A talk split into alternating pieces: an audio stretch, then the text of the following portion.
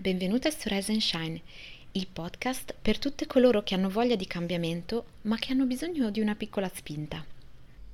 Viviamo in un'epoca in cui il pensiero positivo inizia a farsi strada, in cui i grandi guru ci insegnano a vedere il lato positivo delle cose, il bright side.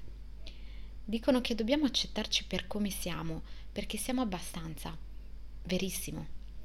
Non c'è spazio per la negatività, fuggiamo dalle zone d'ombra e inseguiamo la luce, costi quel che costi. Ma spesso ci dimentichiamo di un particolare fondamentale, che noi siamo fatti anche di ombra e che tutto deve essere in armonia per poter funzionare davvero. Deve esserci armonia tra il positivo e il negativo, tra lo yin e lo yang, tra la luce e l'oscurità. Cerchiamo di aggrapparci a tutto ciò che brilla, opprimendo una parte di noi stessi.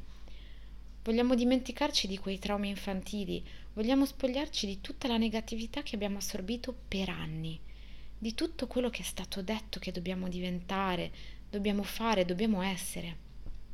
Ci crogioliamo quasi nel retaggio culturale che viene dalle nostre famiglie, dal nostro entourage, dalla società.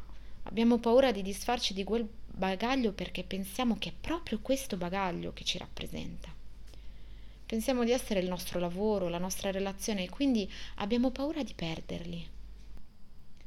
Vi sarà capitato di dire a qualcuno se è la mia vita, oppure di identificarvi con il vostro lavoro, un po' come quando un attore si lega talmente tanto al personaggio che interpreta che finisce con l'avere una crisi di identità.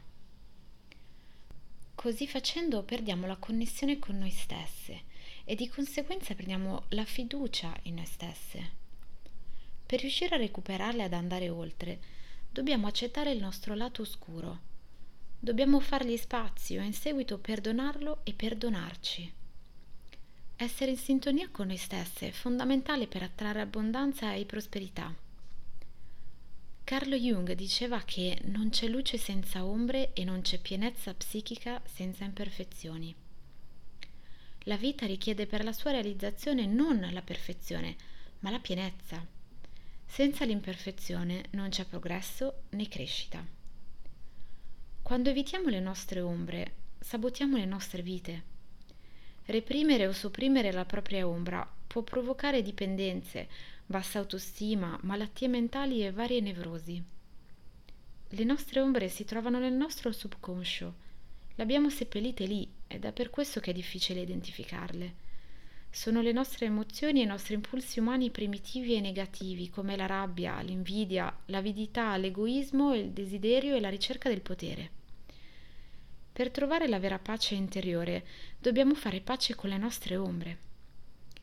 Il cambiamento non viene dalla negazione, ma dall'accettazione. Il primo passo è diventare consapevoli dei sentimenti che proviamo in modo ricorrente, ma anche di quelle credenze limitanti che alimentano le nostre ombre. L'identificazione di questi pensieri ci aiuterà quindi a trovare le nostre ombre. Quali sono i vostri pensieri limitanti, ovvero quelle convenzioni infondate su voi stesse? Prendete carta e penna e scrivete quali sono e da dove vengono. I miei pensieri limitanti, ad esempio, sono non sono abbastanza brava per farlo, sono imperfetta o non sono degna di essere amata. E spesso mi chiedo anche perché non posso essere normale come gli altri, quasi come se esistesse un concetto universale di normalità. Altre convenzioni limitanti comuni sono non merito di avere successo, sono destinata al fallimento, se amo perdo il controllo o la mia pace interiore e via dicendo. Penso di non essere abbastanza brava a surfare, ad esempio, perché da piccola non ero particolarmente atletica. E così mi metto un sacco di pressione per dimostrare che non è così. E se una sessione va male, me ne do la colpa. Mi sento una fallita.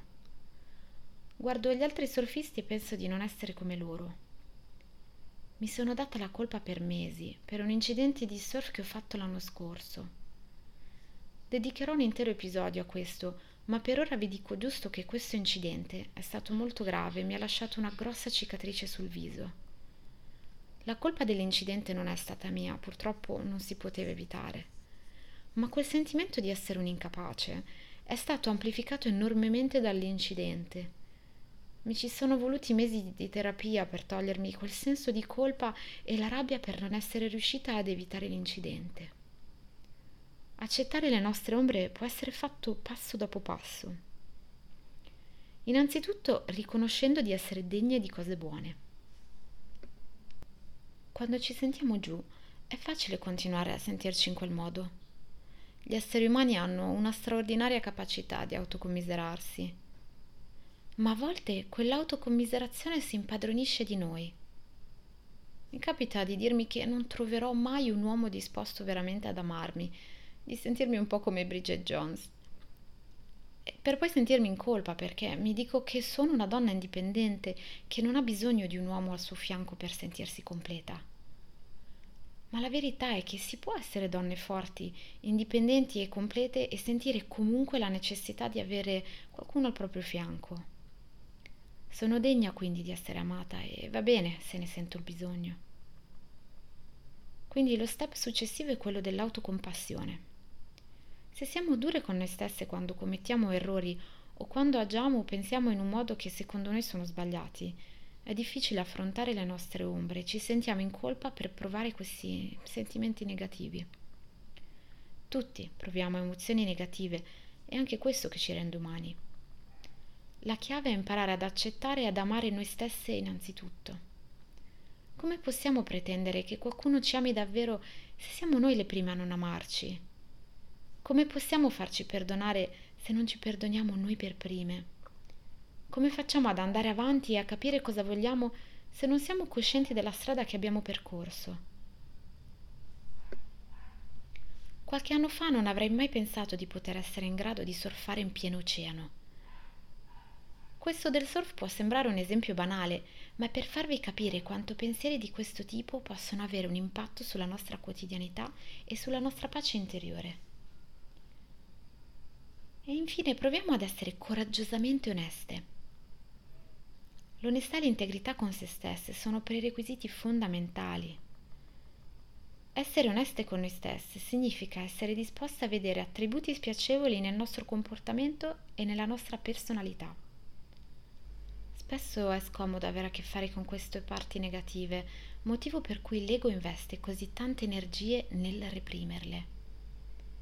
Vedere e accettare questo egoismo insicuro può essere difficile e rivolgere uno sguardo onesto ai nostri atteggiamenti, comportamenti, pensieri oscuri ed emozioni richiede coraggio. La consapevolezza e l'accettazione senza giudizio sono un bellissimo gesto di amor proprio accetto il fatto di sentirmi sola a volte e non per questo lo sono veramente o questo non fa di me una donna meno tosta di quello che sono. Accetto il fatto di non essere una surfista provetta e invece di guardare le altre surfiste con gelosia le guardo con ammirazione. Questo processo di accettazione può fare male, ma è ciò che ci aiuta a diventare la versione migliore di noi stesse. Abbracciare e avere accesso alle nostre ombre ci aiuterà a gestire le situazioni difficili.